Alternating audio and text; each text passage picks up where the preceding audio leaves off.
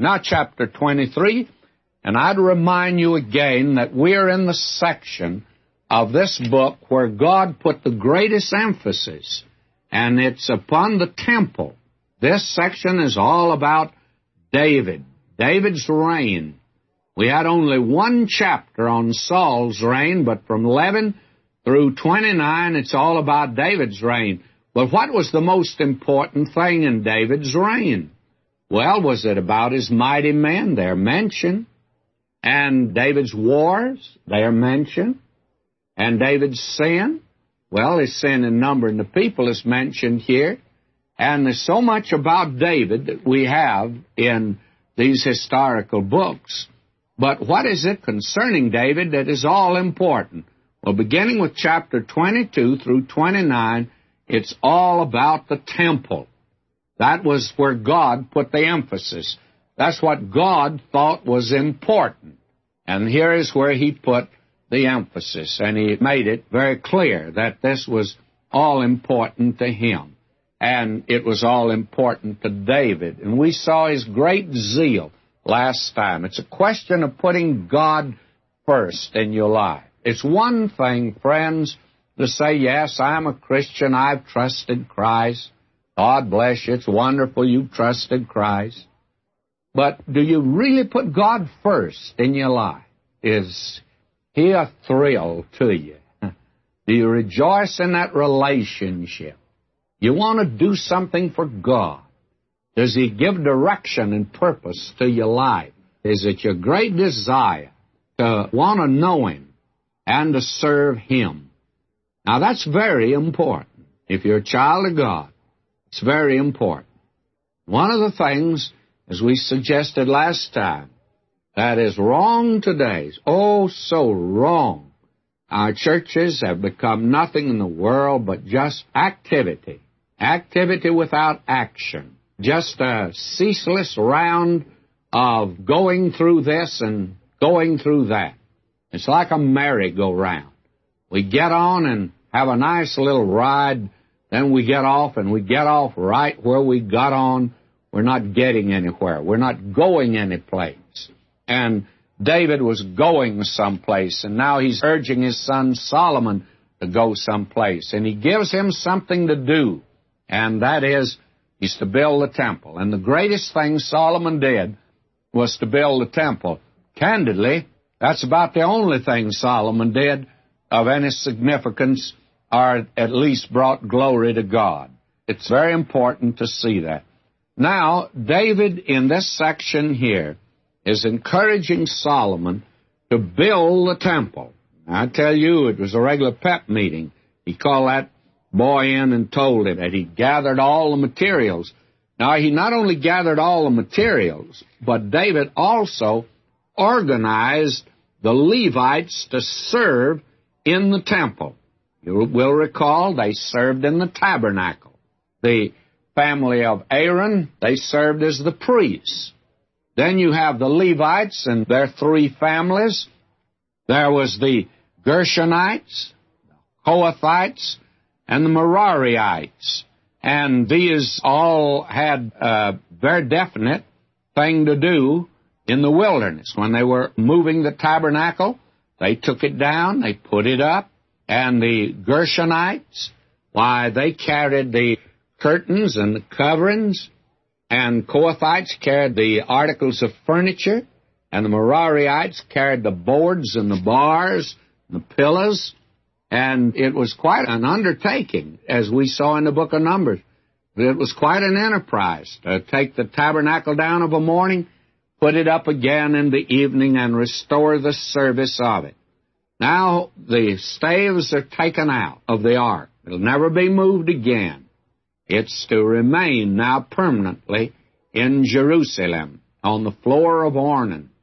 And David has bought the place that's going to be used as the place of sacrifice, the place of the temple. That is where the Mosque of Omar is today. And God's temple is to be put there. Now the Levites, they are to have a new service. They are to serve now in the temple that is to be built. And there'll be a great deal for them to do. And so the thing that David does is organize them into shifts, if you please. They would serve by lot, actually. They would serve for a period of time. Then they would retire, and then they'd come back. I think that's the way firemen serve. I think that's the way a lot of men in certain occupations today. They go in 24 hours a day, and then after they serve several days, then they have several days off. Well, that's the way that the service of the tabernacle was organized. Now, will you notice? David now makes Solomon king. So when David was old and full of days, somebody said, what would David die of? Well, he was full of days. That was his problem. That's a problem many of us have. He made Solomon his son king of Israel. Now will you notice? He gathered together the Levites. He gathered together all the princes of Israel with the priests and the Levites. Now the Levites were numbered from the age of 30 years and upward, and their number by their polls, man by man, was 30 and 8,000. Now I think back in Numbers 448, we had, when they were numbered, when they came out of Egypt, there was 8,000. Now they're 38,000. And they've increased in number. God said they would multiply in spite of the judgment. Now we're told of which 20 and 4,000 were to set forward the work of the house of the Lord, and 6,000 were officers and judges, and moreover 4,000 were porters, and 4,000 praised the Lord with instruments, which I made, said David, to praise therewith. Just think of that. David put a great emphasis on music. And you have them divided here into these three parts. And David divided them into courses among the sons of Levi, namely Gershon, Kohath, and Merari. They were the ones that brought up the tabernacle. Now they're given a new assignment by David in the temple. And from here on, they serve by courses. Now you have here the family of the Gershonites, the family of the Kohathites. They had carried the articles of furniture, and the sons of Merari, and they carried the heavy stuff through the wilderness, you remember. And all of them are listed here, and I'm not going into that. Now you'll notice verse 26, and also under the Levites, they shall no more carry the tabernacle, nor any vessels of it for the service thereof. Now, that which they were assigned at the beginning to carry the tabernacle through the wilderness, that's over with.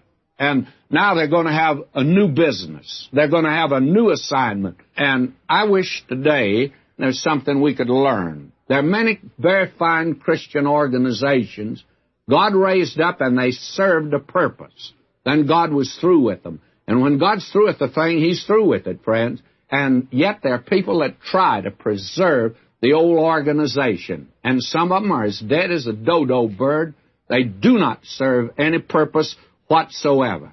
And it's time to get something new going. God moves out in a new way. And you have him here saying to the Levites, we're not going to be trotting around the wilderness anymore. We now have a temple and your service is going to be different. Oh, to be doing something for God that is alive and moving. We need that today, friends.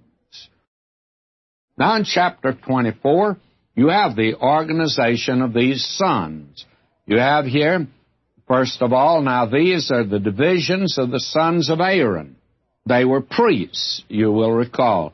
And the very interesting thing is he goes all the way back to the time they were in the wilderness, takes these sons of Aaron, and Nadab and Abihu died before their father, had no children. Therefore Eleazar and Ithamar executed the priest's office. That's verse 2 of chapter 24. And David distributed them both Zadok of the sons of Eleazar and Ahimelech of the sons of Ithamar according to their offices in their service. So that this is actually a very highly organized procedure that David is putting in force. You see, David is not only gathering the materials, but we're going to also see he has the pattern for the tabernacle, he bought the real estate where it was to be built, and now he organizes the priests to serve in that. You wonder what really Solomon did. And that's my reason for saying that we call it today Solomon's temple. But I think God makes it very clear here it was David's temple. The only temple Solomon ever had was the one on the side of his head. The temple that we have built in Jerusalem is David's temple. It was his idea. It was his thought. It was his work that gathered the material together. He got the workmen to build it. He organized the priests to serve in it. And everything was in place. Now we have that, and we have him putting the priests in orders. Actually, there were 24 orders. Verse 5. Thus were they divided by lot, one sort with another. For the governors of the sanctuary and governors of the house of God were the sons of Eleazar and the sons of Ithamar. Now, these sons were organized into orders so that one group would come up and under them a certain group serving in the temple. Then they would retire and another group would come up and take their place. I think it was quite a chore, quite interesting to watch. It wasn't long ago that I had the privilege of watching the changing of the guard at Buckingham Palace. Now, I want to tell you, they overdo that thing over there. My gracious alive, they could do that lots quicker than they do. What ceremony, what show it is. And they've made it that. Fact the matter is, I think that none of the kings of the past would go for the way it's being done today. I'm sure they'd be surprised to see how the thing has worked out. That sort of thing took place in the temple when it was built. And we find that they were organized this way. You see, each one of these families had several offspring now. In fact, you come down several hundred years to David from the time of Moses. And these families have grown, as we have seen that the children of Israel, from about 8,000 now, have about, did I say 38,000? I think that's what it was. We saw last time. 38,000 of them. And now they will be the ones to serve in the temple. They don't need all of them at once. So David organizes them into orders. And in verse 20, the Kohathites are divided. We told the rest of the sons of Levi were these of the son of Amram, and here we go down that list. Then we have the sons of Merari, and they are divided here. They are divided by lot and each family carried on their service, you see. Now you have here in chapter 25, the singers are organized the same way. I'm reading verse 1.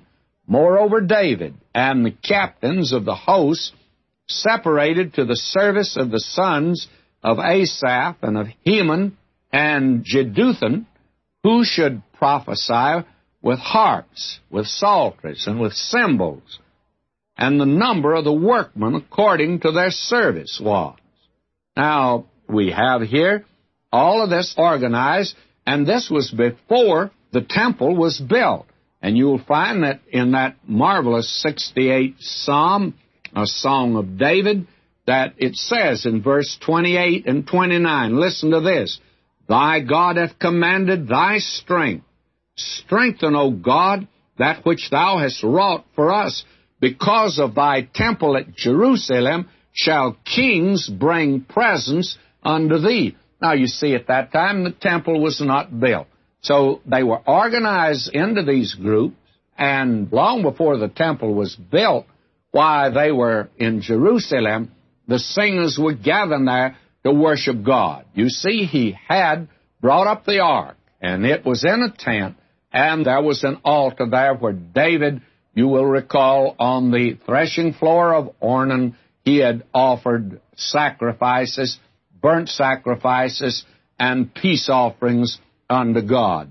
Now we have their division is by lots of 24. That would mean that every two weeks that there'd be a change, you see. 12 months out of the year, and they would have every two weeks, twice a month, there'd be a change in here of the service. And that would mean that they'd only serve two weeks out of the year. But you see, they went back to the city they'd come from, And there was a service that they performed there, as we have discovered before, that these priests, the Levites, served in many ways throughout the land of Israel. This was, I would say, one of the greatest feats that David performed in his ministry, and it is the thing that God noted and God recorded here. Now, you not only have the priests divided like this, but who's going to sweep out the place, as well as who's going to keep the store. It's very important to find out who's going to sweep out the place.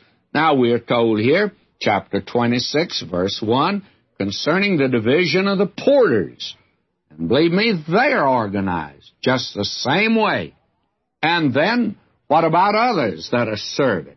Well, you've got to have watchmen around the place. And we're told in verse 13, they cast lots as well the small as the great according to the house of their fathers for every gate.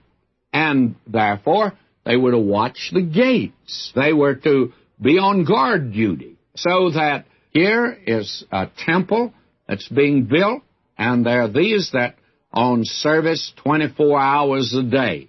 It's very important to see that. And now you've got to have a treasure, because, you know, in God's work, it takes money to carry it on. And it did in that day. And so we find here in verse 20, and of the Levites, Ahijah was over the treasures of the house of God and over the treasures of the dedicated things. And so he had charge of that. He had to make his report, you see. And then we have others there were to be those that would judge. You see, the Levites were to be judges. They also were to act in an official capacity in many ways because it was God's original purpose that his people be a theocracy with him ruling, with the tabernacle in the center, and with the priesthood getting the decisions from God. And that changed because of the failure of the Levites. God raised up judges. Then you have the failure of them and the demand of the people for a king. And that's the reason that David is now on the throne. But all of this must be organized. It's highly organized, and David did all that. Now they have the captains that are chosen, and you have the princes of the twelve tribes. And we find here Verse 23, But David took not the number of them for 20 years old and under, because the Lord had said he would increase Israel like the stars of heaven. He's to believe God. He's got adequate. He took the census before because he didn't believe God. It was unbelief. God told him, trust me. I'll supply all the army you need. I'll supply all your men. He doesn't need to do that now. We have other officers that David appointed. I do not suppose any kingdom was any more highly organized than the kingdom that David established. David has a great meeting, and it's going to be one of his last. And he's come down now to the end of his life. And he's going to have a message for Israel and for Solomon that the nation can hear. This was very wise on David's part. I'm now in chapter 28. And David assembled all the princes of Israel, the princes of the tribes, and the captains of the companies that ministered to the king by course, and the captains over the thousands, captains over the hundreds, and the stewards over all the substance and possession of the king and of his sons, with the officers, with the mighty men, with all the valiant men unto Jerusalem. Now we find David standing up and speaking to them. There's several things here that I do want to call your attention to. David will not get away from this position of frank confession to the people. The reason that God would not let him build the temple was because he was a bloody man, and that he had now commissioned Solomon, that God had done it, and God had chosen Solomon. The very interesting thing is that David turns all the responsibility over to God for Solomon.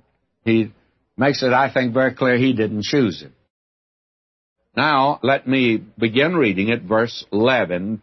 Then David gave to Solomon his son the pattern of the porch and of the houses thereof, and of the treasures thereof, and of the upper chambers thereof, and of the inner parlors thereof, and of the place of the mercy seat, and the pattern of all that he had by the Spirit of the courts of the house of the Lord, and of all the chambers round about, of the treasures of the house of God, and of the treasures of the dedicated things, also for the courses of the priests and the Levites, and for all the work of the service of the house of the Lord, for all the vessels of service in the house of the Lord. You see that David made every preparation for the building of the temple. He has the blueprint of it, and he has already organized the Levites to serve in it. Just as Moses had been given the blueprint for the tabernacle, it was David, not Solomon, given the blueprint for the temple. Now, I said before, when we were back in Kings, at the building of the temple, that the temple was much inferior to the tabernacle, and that is true. They've attempted to make, and if you've seen any models of the temple, you know that the models are very, very impressive. And I won't mention any one of them because there are several. They're all very impressive, and obviously they're not as the temple really looked. They have built in Jerusalem today, the new section, at the new hotel there called the Holy Land Hotel. And I can think of many names for a hotel, but I've never felt that Holy Land Hotel is a good name for a hotel. But they've got one in Jerusalem now. It's a new one. And it's very exclusive. I did not stay there. But out in the grounds of that hotel, they have a model of the city of Jerusalem. Now, this is not some little cheap thing that's been thrown up or something that's been made by someone who doesn't really know what they're talking about. It was made after years of research, and it's been made by Jews in that land. And I take it they are Orthodox Jews. They've made the entire city how it looked. I was thrilled to see it. They have it looking as it did in the days of Herod. Well, now they call the days of Herod, but the days of Herod were like the days of Christ.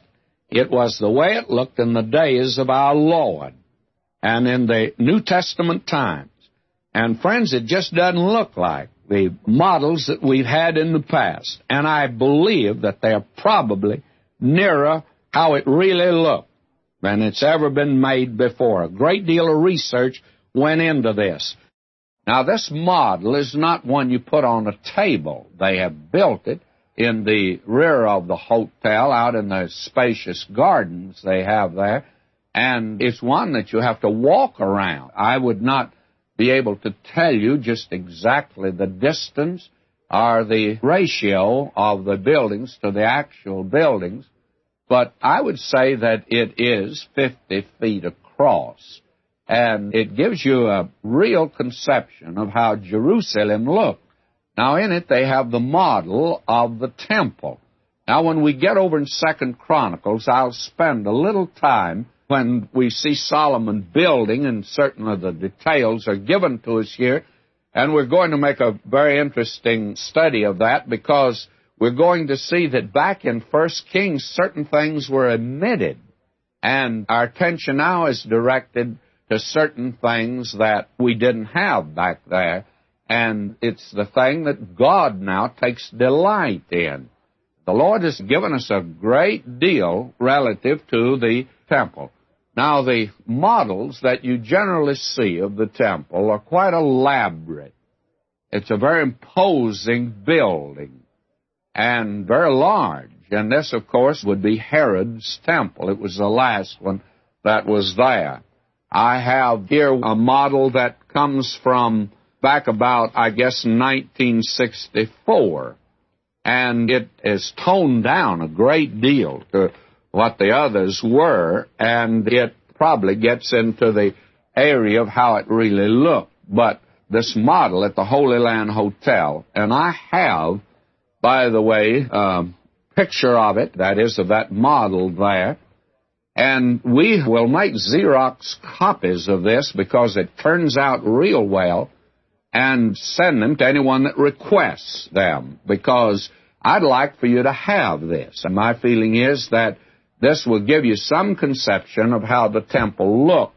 And I could talk here for a couple of hours, and I have a notion you still would not have a conception of it, not because you wouldn't understand, but because I do not think I could adequately describe it. First of all, there is a simplicity about it. And I'm sure that that was there. It's always been made very complicated, and the details that are given to us in both Kings and Chronicles reveal a great deal of that. It was not as simple as the tabernacle was, but there was a simplicity about it.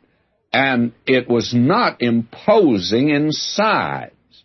But it was a thing of beauty and of richness. It was not the size of it. It was the beauty of it brought about by the wealth that was bestowed on it. David very frankly told Solomon, he said, you do not need to stint. I've gathered the materials enough for you to build just exactly what you want to. And it's been estimated of how much it really cost. And it would be up in the millions of dollars, even in that day. And of course, today, I just wouldn't build anything like this. It was ornate and covered with a great deal of gold and silver and precious stones.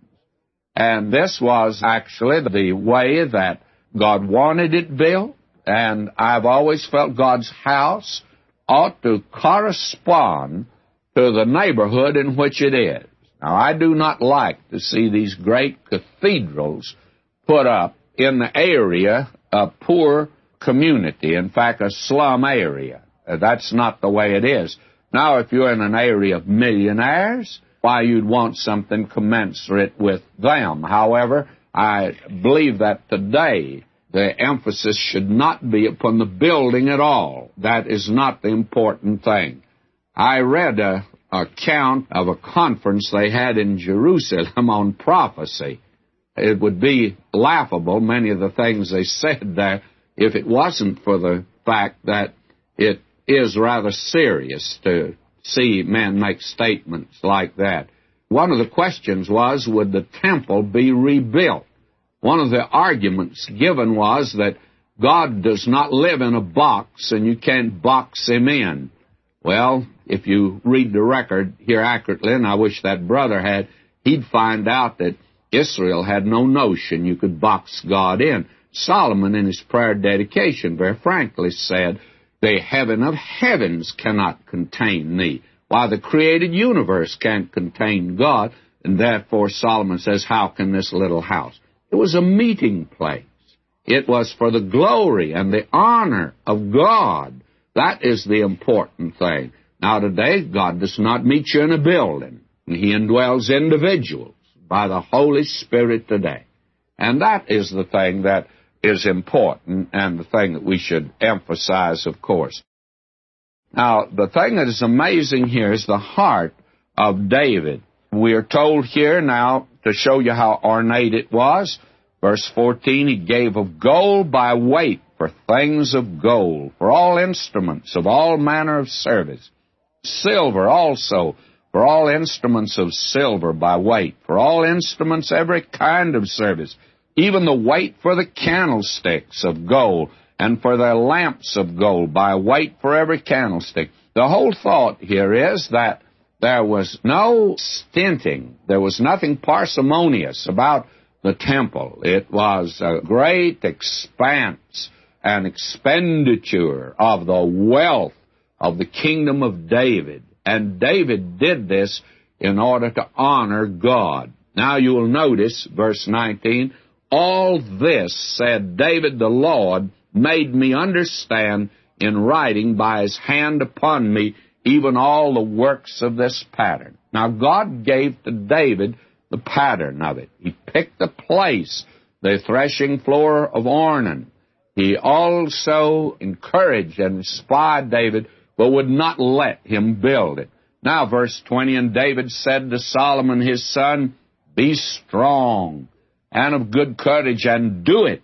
Boy, I tell you, this man David wanted Solomon to get busy. He says, Fear not, nor be dismayed, for the Lord God, even my God, will be with thee. He'll not fail thee, nor forsake thee, until thou hast finished all the work for the service of the house of the Lord. Now, this Solomon's temple, of course, is different, we believe, than the one that we'll send you a Xerox copy of. And yet, there'll be a striking similarity in it. The floor plan will be the same. And of course, Herod's was not nearly as expensive as David's was. David lavished the wealth of his kingdom to do just this. Verse 21, And behold, the courses of the priests, the Levites, even they shall be with thee for all the service of the house of God. And thou shalt be with thee for all manner of workmanship, every willing, skillful man for any manner of service, also the princes and all the people be holy at thy commandment. You see, David had the kingdom in everyone, the priests, the workmen, the princes, the Levites, all stimulated and stirred up to do this. All Solomon had to do was just to do the thing David had already set up for him to do. Now we come to chapter 29, and actually the emphasis here now will shift to the kingdom. And this is the thing David had in mind in his dying day. And the center of that kingdom would be the temple, of course. Listen to this now, chapter 29.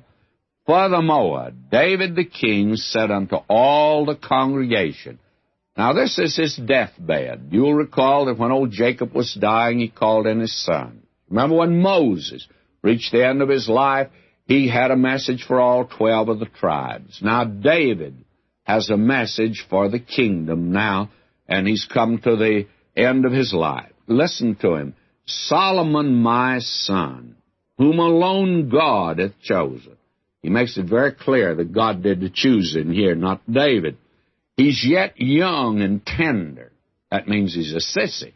That's what he was. He was inexperienced. Old David was a veteran, you see. And I think David was rather hard boiled, friends. Gracious, generous man. But he could be hard boiled. And this boy Solomon is not experienced at all. And he says, and the work is great. For the palace is not for man, but for the Lord God. Oh, the heart of David, my friend. Putting God first. Verse 2. Now I've prepared with all my might for the house of my God the gold for things to be made of gold, and the silver for things of silver the brass for things of brass, the iron for things of iron. And I'll move down to verse 3. Moreover, because I've set my affection to the house of my God, I have of mine own proper good of gold and silver, which I've given to the house of my God over and above all that I've prepared for his holy name. And then he mentions the amount of it here. It's a tremendous thing. He says, the gold for things of gold silver for things of silver. Be no stinting, no holding back. Then in verse 6, then the chief of the fathers and princes of the tribes of Israel and the captains of thousands and of hundreds with the rulers of the king's work, they offered willingly. Now David gave everything he had to this. Now there is a response on the part of the people. And they gave for the service of the house of God of gold, 5,000 talents. Then verse 9, Then the people rejoice for that they offered willingly, because with perfect heart they offered willingly to the Lord, and David the king also rejoiced with great joy. He gave, you know, with joy. My friend, there used to be a motto that said, give till it hurts. Well, the world may have that motto. That's not God's motto. If it hurts you to give, don't give.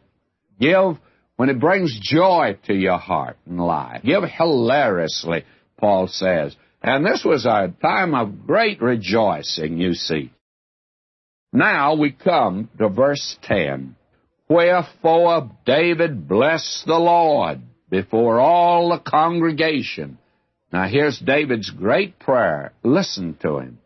And he said, Blessed be thou, Lord God of Israel, our Father forever and ever. He's the father of the nation Israel, you see, but not of the individuals. David never called him father. God said of David, David, my servant. That's very interesting. The law never made a son of God, only faith in Christ. We are sons of God through faith in Jesus Christ. Now, will you notice something here that may sound familiar to you? Verse 11 Thine, O Lord, is the greatness and the power and the glory and the victory and the majesty. For all that's in heaven and in earth is thine. Thine is the kingdom, O Lord, and thou art exalted as head above all. You'll recall when the disciples asked the Lord to teach them to pray, He gave them a prayer. He took them right back here to David's prayer. And this is the thing that was in the heart of David, you see. Thy kingdom come. And this is the words of brevity and simplicity and it gathers up the aspiration and hopes of centuries. It is today one of the greatest prayers in Scripture. It's the greatest prayer in the Old Testament, and it's all comprehensive. It's majestic, it's adoration, it's praise, it's thanksgiving, it's repudiation of all human merit, and it's all human dependence upon God, self humiliation, it's confession, it's dedication of everything, admitting that they already belong to God. This is a glorious prayer. Recognize that the kingdom is God's. This is a tremendous thing. Thine is the kingdom. This is where the Lord Jesus laid hold of this to teach his disciples. Now, the scripture concept of the kingdom is a kingdom that's eternal and it's temporal. It's universal and it's local. It's immediate and mediated. Generally speaking, I think it's just the reign of the heaven over the earth. You remember that when God created Adam, He gave him dominion. And now, what is the kingdom? It's the rule of God over the earth. It means to restore God's rule. It's the recovery of the earth and bring it back under God's rule. And I hope that you don't think today that God's ruling in this world. You won't have the heartbreak you won't have the tears. You won't have the disappointment. You won't have the wars. And this is the kingdom we should pray for. It will only come about in God's way. This will come about through divine protocol. And the divine aspects will be adhered to. Man will not be able to build this kingdom here on this earth. Only the Lord Jesus Christ can establish the kingdom. Thine is the kingdom and I do not think what so-called Lord's Prayer is for public consumption. It's just not something to add to the ritual of a Sunday morning service. I personally believe that it's good for private devotion. Thine is the kingdom. That ought to be the prayer of every individual. This is a glorious way. David was looking to the coming of the kingdom here upon this earth. Now, verse 14, David says, But who am I? And what is my people that we should be able to offer so willingly after this sort? For all things come of thee, and thine own have we given thee. The very interesting thing, you can't give God anything. He owns it to begin with.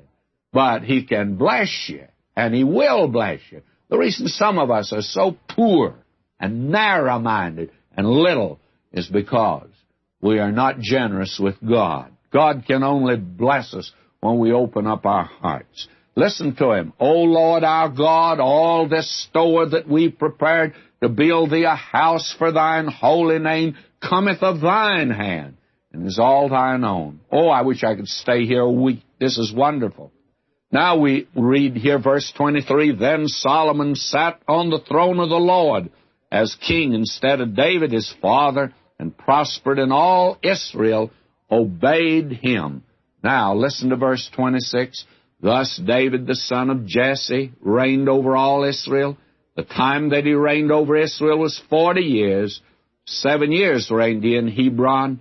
Thirty and three years reigned he in Jerusalem. And he died in a good old age, full of days, riches, and honor. And Solomon his son reigned in his stead. This is the record that God has given. He wants you to know how he feels about David. Maybe you don't like David. God does. And I'm glad the Lord loved David and that the Lord dealt with David as he did because David is so human. And I don't know about you, but Vernon McGee is very human. And I found out God will deal with him too, just as graciously and just as good. And the Lord is good. The Lord is wonderful. Oh, that we give praise to God. I can't build him a temple. But my friend, today we can offer the temple of the Holy Spirit, these bodies of ours to him. Now he doesn't get very much. That is when he gets me, but he's got me. My friend today. Oh, what joy it is. Be committed to him. Until next time, may God richly bless you.